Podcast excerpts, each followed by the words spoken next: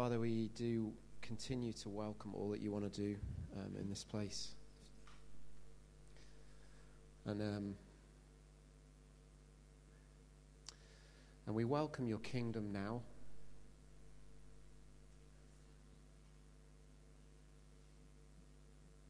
Jesus, you taught your disciples to pray, Your kingdom come here on earth as it is in heaven. So, in this place, in this room right now, we say, Yes, Lord, to that. We say, Your kingdom come in this room. We welcome freedom in this room. We welcome your life in this room. We welcome healing in this room. We welcome joy in this room. We welcome peace in this room. We welcome steadfast love.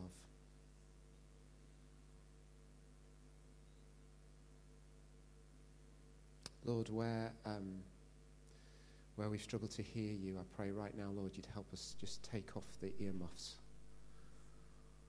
We want to hear your whispers. Where we struggle to connect with you, I pray, uh, Lord, that we would know and experience your embrace right now.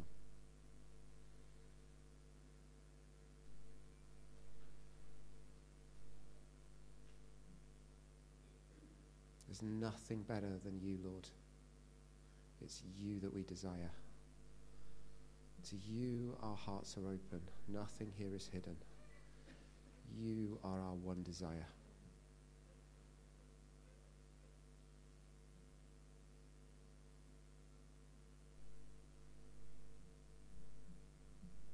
I want to share with you this morning um, just a few reflections I've been thinking about.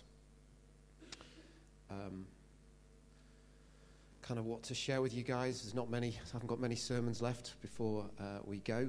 Um, but uh, one of the things that I wanted to share with you today is about intimacy and uh, that building that deep friendship with God, connecting with God. Some of you were here on Wednesday night when we showed the Shack movie. I love that movie because it it brings something of how God is so relational and He wants to connect with us. He wants to um, to bring a deep relationship with us.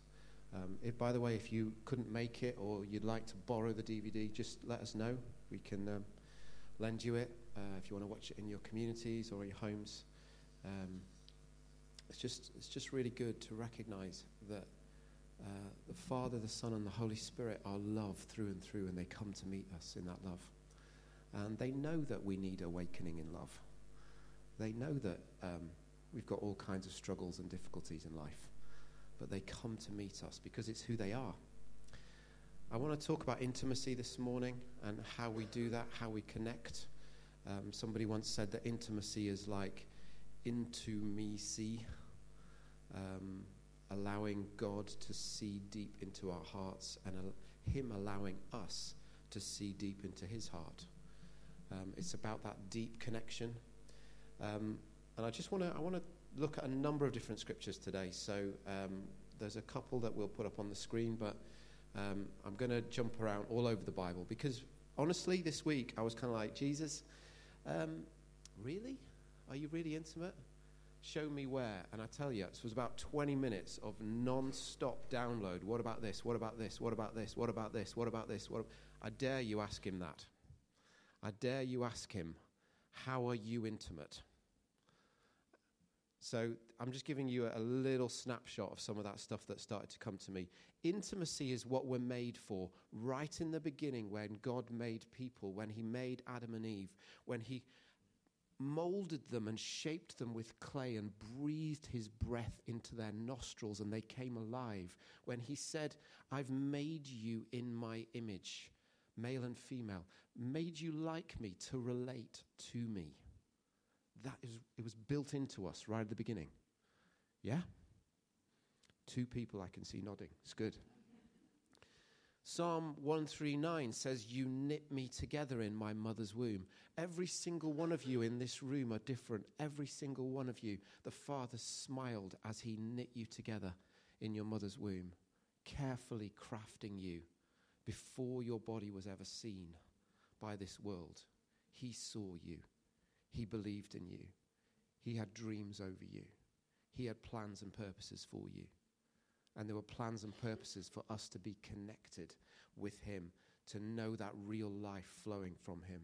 Psalm 139 also says, There's nowhere that we can go on earth where He isn't there. I could go to the farthest sides of the ocean, I could go to the deepest depth. He's still there. You can't go anywhere where He isn't there. You can't shut Him out of your bedroom. Tough luck. He is there. So rather than wondering, is God there? Let's start believing that He is there. Yeah? Because He is. There is no way you can go where He's not there. He's constantly attentive, He's constantly there. Psalm 23 talks about this journey in life. And we often, you know, use it in funerals. The Lord is my shepherd, I shall not want. There's nothing that He doesn't know about for your life. There's no high or no low that you walk in that He's not there with you as a shepherd who cares for you, who wants to lead you into all that you really need, into all that you deeply desire, into all that you're created and crafted for. And even though you walk through the valley of the shadow of death, He's gone ahead through death, out the other side, triumphant, to say, There is no place that I want you to be afraid because I'm with you. I'm always with you. Psalm 23 is that journey. You can look at the whole of the Psalms. It begins with David kind of going, I'm not going to sit in the way of sinners or in those who are scoffing at you, God.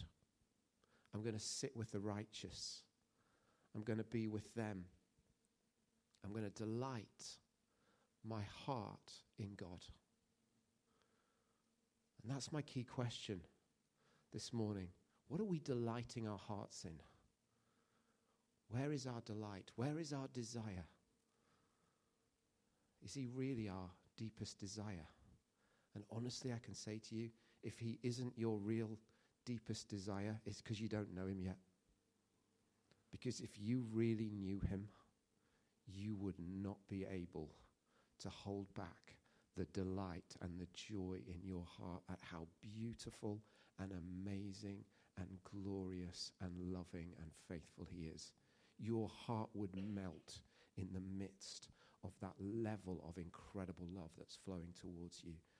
It's the end of the Psalms, David finishes just saying, I'm praising you here, God. I'm praising you here, God. I'm praising you here, God. I'm praising you everywhere. Let everything, everywhere praise the Lord because He's everywhere. Is who He is. He's amazing. Intimacy is God's plan and purpose. It's what you're made for. It's his plan and it's his purpose. Let's take a look. Open your Bibles. to Peter. 2 Peter and chapter 1. I'm going to begin reading at verse 2. Grace and peace be yours in abundance through the knowledge of God and of Jesus our Lord. There's something about knowing. That knowing is that intimacy. That knowing is coming to understand who He is. And, and everything flows from that. Notice here grace and peace be yours in abundance through knowledge. You're coming into this place of intimacy, into this place of knowledge, of knowing, of deeply knowing who He is, of intentionally getting to know Him. Not to know about Him, but to know Him. Listen to this His divine power has given us some of the things we need for life. Oh, sorry, no. His divine power has given us everything we need for life and godliness through our knowledge of Him who called us by His own glory and goodness. You just, it's so deep, isn't it? It's so deep. Glory and the goodness and knowing Him. Keep going. We're not there yet.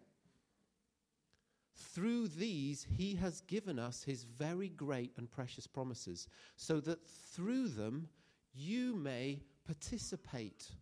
The word there in the Greek is fellowship. Connect deeply, connect deeply in the divine nature. Whoa. This is what he's wanting for us. He's inviting us into this very place of connection with him that we may connect and fellowship, engage really deeply in the divine nature, and escape the corruption in the world called, caused by evil desires. We're designed to know him. Turn to John chapter 17.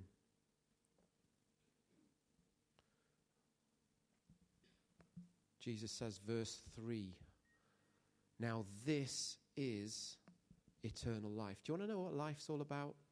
This is eternal life. This is what life's all about.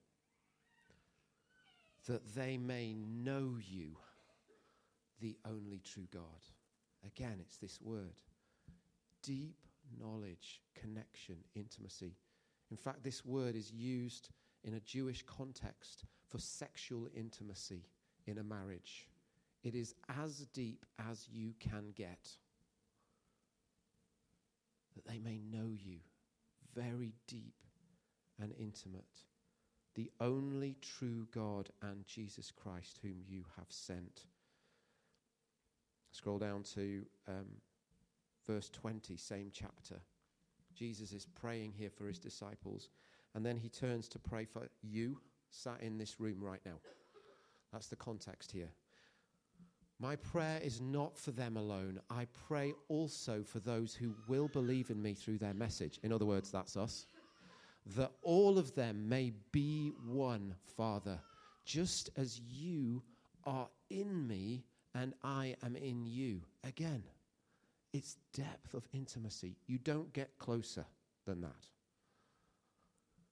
Totally connected may they also be in us so that the world may believe that you've sent me. There's that invitation into a depth of connection where we're participating and fellowshipping, and, and it's, it's mysterious. I can't put it into words. It's much deeper than my words could ever say. But there is a depth of connection and participation in Jesus and in the Father and in the Holy Spirit that you are made for and that you're invited into, and that is your purpose. That is what you're here for. And actually, as it happens, look what it says here that the world may believe that you've sent me. See, as this starts to happen in us, as we connect with God really deeply in this really deep friendship and connection, the world starts to believe. I've given them the glory that you gave me, that they may be one as we are one. The glory is his nature, his characteristics, who he is. Let's keep going. I in them, you in me. May they be brought to complete unity to let the world know that you sent me and have loved them even as you've loved me. Who thinks God loves Jesus? Who thinks God loves you the same level as he loves Jesus? Tells you, doesn't it? Really? He does. He gave up his life so you can live. He loves you the same as he loved Jesus. Father, I want those you've given me to be with me where I am. Again, it's this invitation into connection and to see my glory. Because if we really see Him, we can't help but fully delight in Him. The glory you've given me because you loved me before the creation of the world. Righteous Father, though the world does not know you, I know you, and they know that you have sent me. Keep going, Rach. I'm reading it off the screen. I have made you known to them. See, that's Jesus' heart. Jesus came to show the Father and will continue to make you known in order that the love you have for me may be in them and that I myself may be in them. Pretty good, isn't it? Is anybody happy? We're built for this, folks. This is what we're built for. This is what it's all about. Jesus lived this life, okay? He lived a life of intimacy. He said himself, I only do what I see the Father doing. You see, what he'd done is he'd said, Not my way, Father, but your way. Show me what you're doing, Father. He was so intimately engaged with the Father that he knew what the Father was engaged in all the time. It happened right from the beginning. You know, as he started ministry, he was baptized. He was led to the River Jordan. He was baptized. And it says, This voice comes from heaven saying, You are my beloved Son. With you I'm well pleased. And the Holy Spirit descends visibly upon Jesus. Jesus was established in this place of being beloved, of being held in this place of love. It's who he was everywhere he went. And it happened later on on the Mount of Transfiguration. The same deal, this incredible revelation. Suddenly, the, the disciples who were there saw man alive, Jesus blazing in glory. They saw him for the first time. And then they hear this voice saying, This is my son. Listen to him.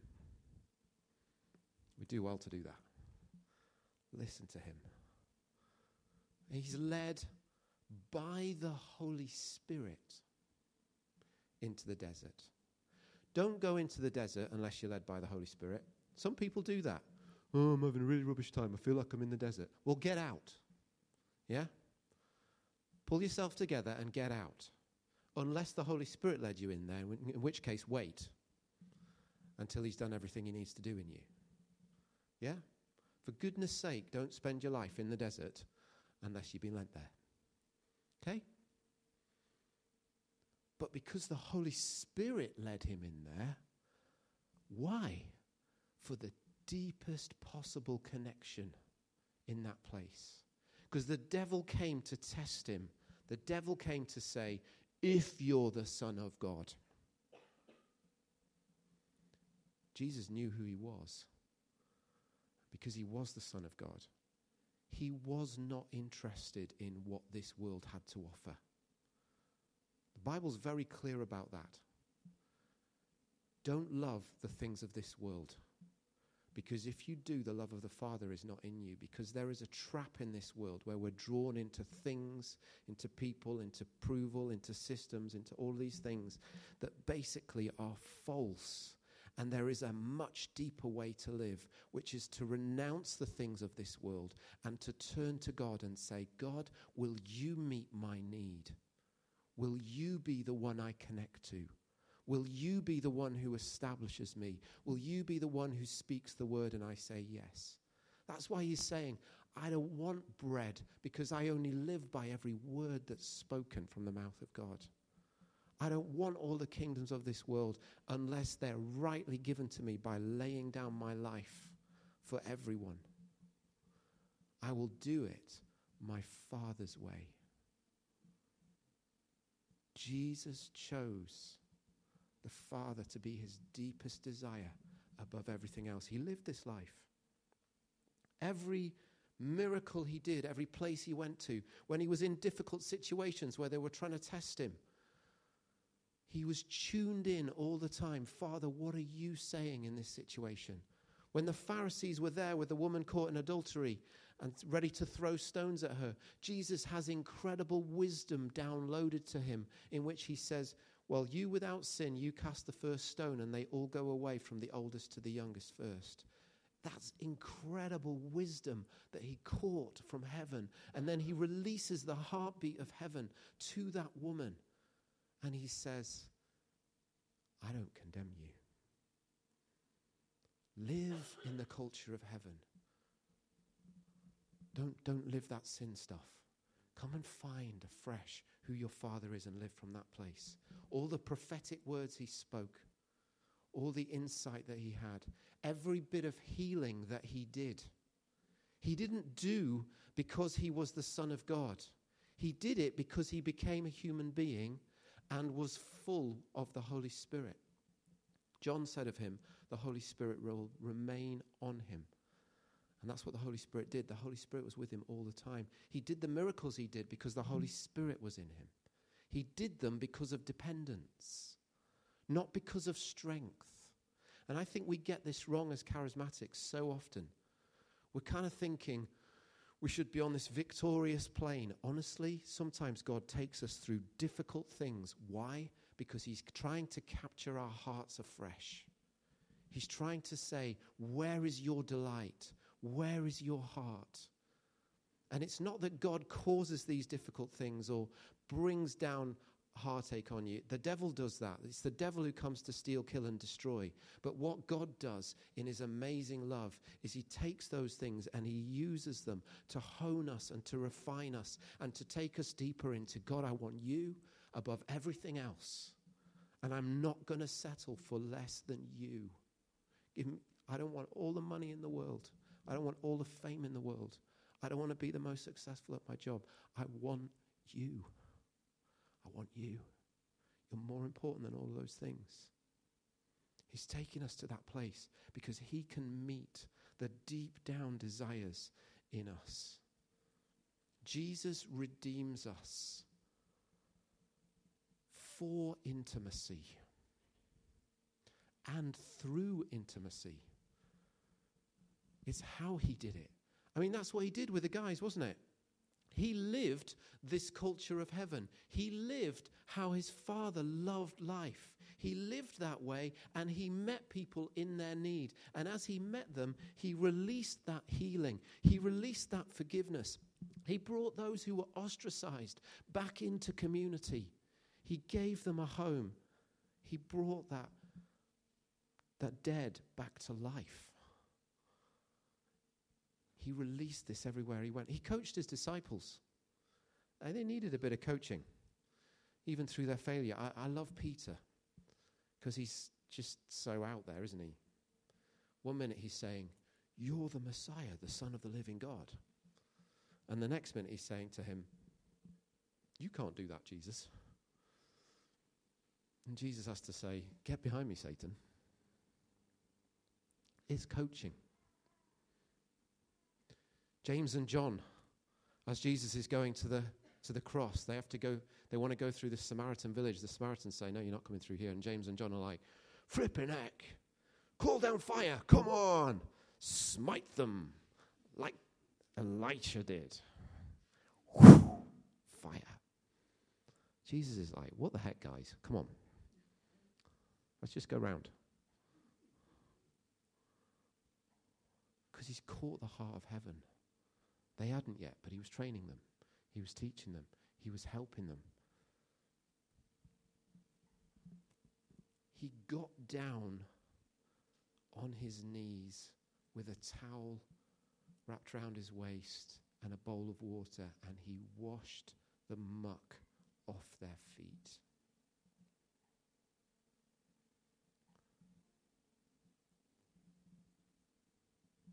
It's deep intimacy, to cleanse them. Do you remember the woman who was sinful who came into the Pharisee's house carrying a jar of alabaster oil? And it says there that she knelt down and wept, and tears washed Jesus' feet. And she took her hair and she dried his feet, and she poured this oil all over his feet. And the Pharisee there is cross with Jesus. He's like, She's a sinner. How can you let her do that? Jesus is not afraid of intimacy. And he says, Look how much she loves. She's been forgiven a lot. That's why she loves this much. You, you didn't wash me, my hands or my head or anything like that. You haven't honored me, but she has. And it's because she loves a lot. And she loves a lot because she's been forgiven a lot. It's intimacy, and He's not afraid of us pouring out our intimacy. He's not afraid of us bringing that to Him.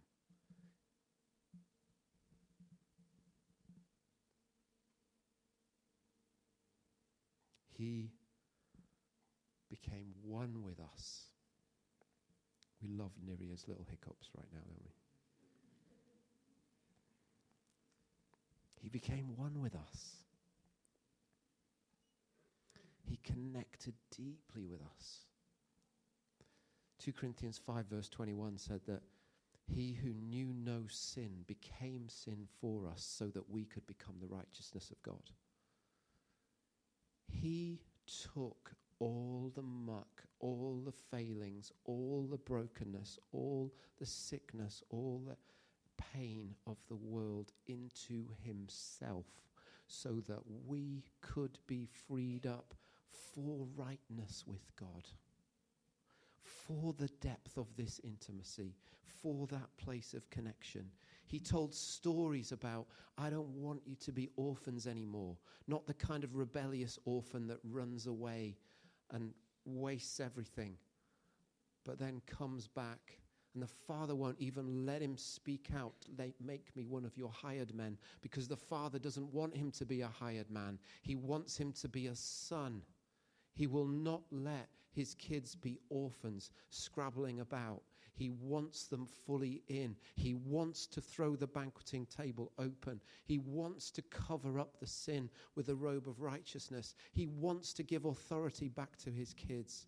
He wants them to stand in dignity and know who they are, that they are royal sons and daughters. This is who he is. He wants those who've developed this serving mentality and this religious mindset he wants them brought back in. He doesn't want them out in the field slaving away. He wants them at the banquet because he's a God like that who wants intimacy, who wants us near. I will not leave you as orphans, says Jesus. I will come to you. And that's what he does. He lays down his life so that we can be free of sin. He ascends into heaven, victorious forever, and then he pours out the promise of all of the generations that the Holy Spirit of God can come and live inside of us. And why? Because we are as clean as Jesus.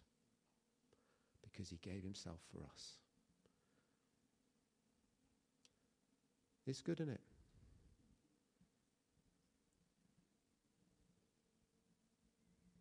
Okay. So, how do you do it? Let's just get practical for a minute. How do we do this? Intimacy? How do we do this connection? We're all different in here. And God loves that. And I could stand here and tell you how it works for me, but honestly, there's a way for you that He made you perfect for. So, what I would suggest is experiment. Try different things. Try and connect with God in different ways. For me, I love um, connecting like in, in very real ways. I love the fact that for me, um, I can feel the sense of the Holy Spirit at times. And this has gone in different phases for me. When I was a new Christian, I could feel a breath across my hands when God was present. Now I don't always feel that. Now I feel different stuff. He's new, he's exciting, he does things in different ways, but I connect and I feel. I don't always feel that. Sometimes I don't, because I think if I felt it always, then I wouldn't have to trust that he's always with me even when I don't feel it. Yeah? So he's training me, he's teaching me. Those early disciples, Jesus breathed on them and they felt peace. Be filled with the Holy Spirit. Often the first thing you feel is just a sense of peace come into your life. How do you describe what that feels like? I don't know. You're better at that than me. Could be fire, could be wind. These are all examples in Scripture. I love, I love the fact that God speaks words over us. You're my beloved son. Open the Bible and read it. It is full of love from heaven pouring out towards you. Write down the good bits, learn them, put them on your mirror. Yeah? Because he loves you and he wants you to hear that. One of the things that helps me is journaling. I'm quite an introvert. I, I, and it helps me to order my thoughts and to write them down. And I, on my journals, I'll put a little L on the side, and that's to remind me to shut up and listen. Yeah? And I'll just stop and I'll say, What are you saying? And I'll just allow the thoughts, because I'm talking to him, I just trust he'll speak back to me. And I write down what I feel like he's saying back to me. And then I look back over it and think, Does that sound like God? Does that fit with the Bible? Do you know what? Most of the time it does. Okay, sometimes here and there I might have a nice thought from myself about myself. The devil doesn't get in there, he's not that clever. But it's good, it helps me. What is it for you? Is it knowing that you can sit and He will always wait for you? He's never going to run out of time. He's always going to be there. Do you remember Mary and Martha? He said, Mary, you've chosen what's better. Martha's busy running around all over the place. She just wanted to sit and be. He'll be as long as you can be. You can't outbe him. Okay? If you're a quality time person, go for it. He serves you and he loves you. Just like he washed his disciples' feet, he wants to wash you. He wants his goodness and his life to come into you. Where there's situations and circumstances that have affected you and weighed you down, he wants you to literally breathe them out and give them away. He wants them to be washed off you, he wants them to be absorbed into the cross. And he wants his life to flow into you his presence, his peace, his joy, his healing, his forgiveness, all of these things. It might be that you find it helpful to go out into nature and just stand there. Do you know what? Right now, he's sustaining you, he's giving you your next breath, he's holding you together. If he wasn't doing that, you'd just be like, poof.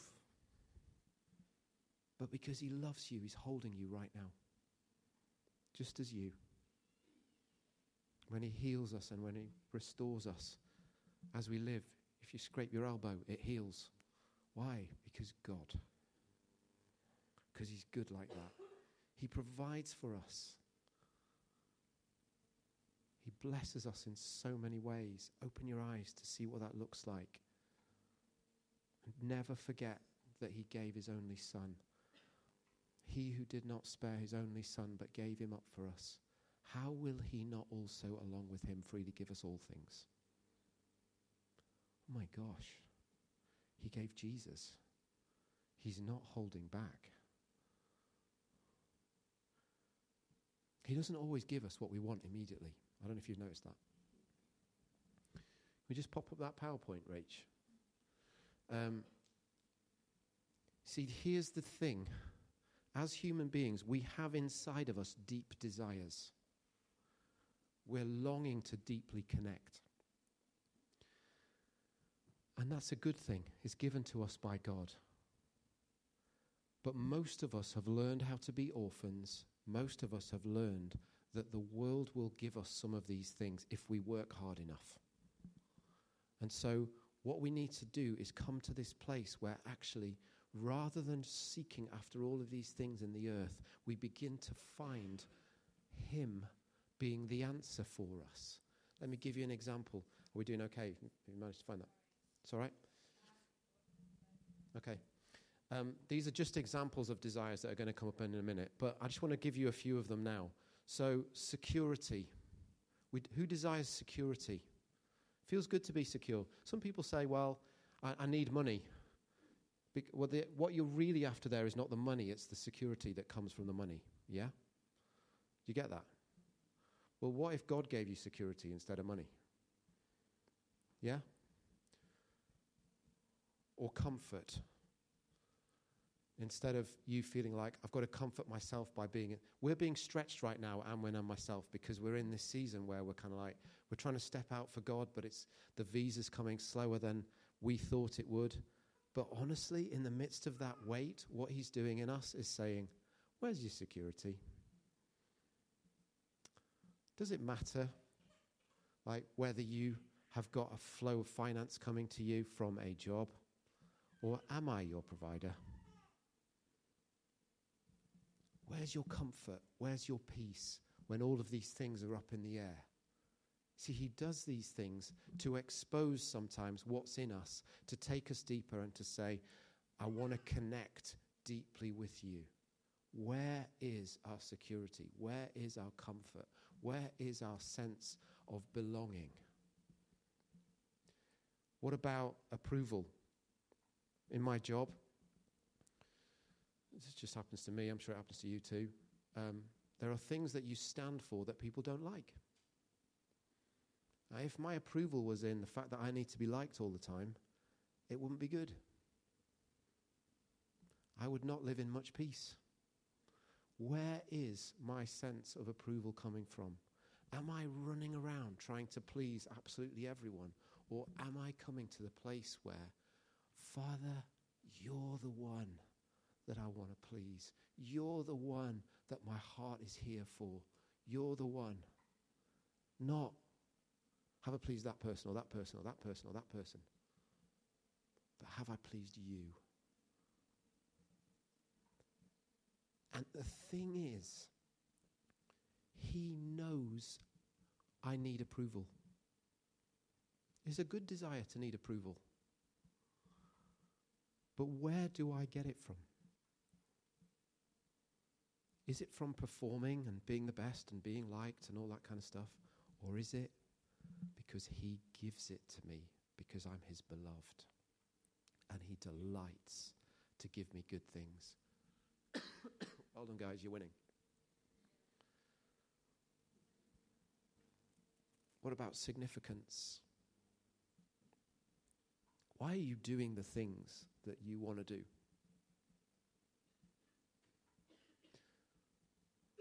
Sometimes there's that little desire deep within us. Do you know what? I want my life to count for something. It's a good thing. But how we get there and what we do to get there is really important because we can work really hard. You know, some of the most successful people in the world ha- are actually orphans. And how did they get to be at the top? They had no one to rely on but themselves. But you know what? Their massive empires count nothing for all eternity. There's one thing that counts, and that's being deeply intimate with God. Where are we getting? So this is these are different desires. Have a look round the wheel. What is the deep thing that you need? What's the deep desire? Is it belonging or comfort or security or peace? Is it that sense that you're going to be someone who's come through, that you prove goodness, that you're recognized, that you're approved of, that you bring a sense of justice into situations, that there's a challenge that you have overcome and won in, that you have a place of significance, that you have a real sense of freedom in life, that you know you are really worth something, that you are deeply known, that you're full of joy, or that you're full of love. These are desires that are good desires.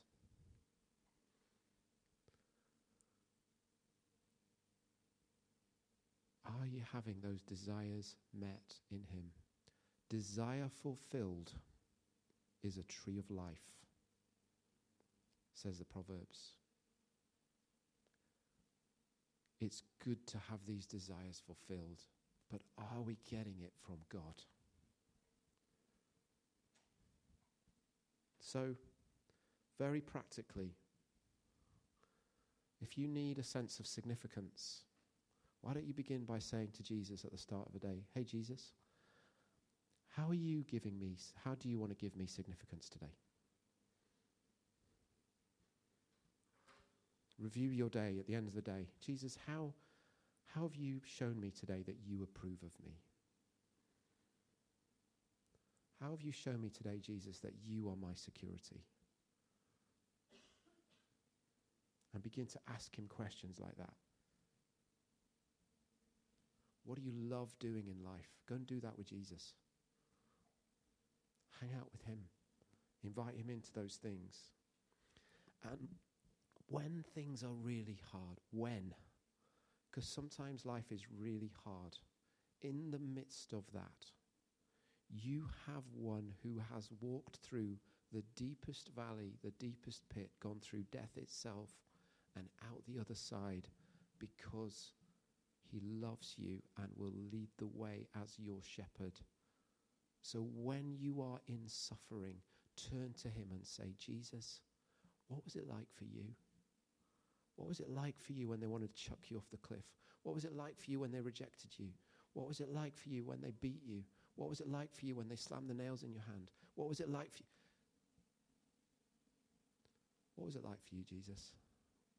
when you got rejected by the guy you'd walked with all of that time?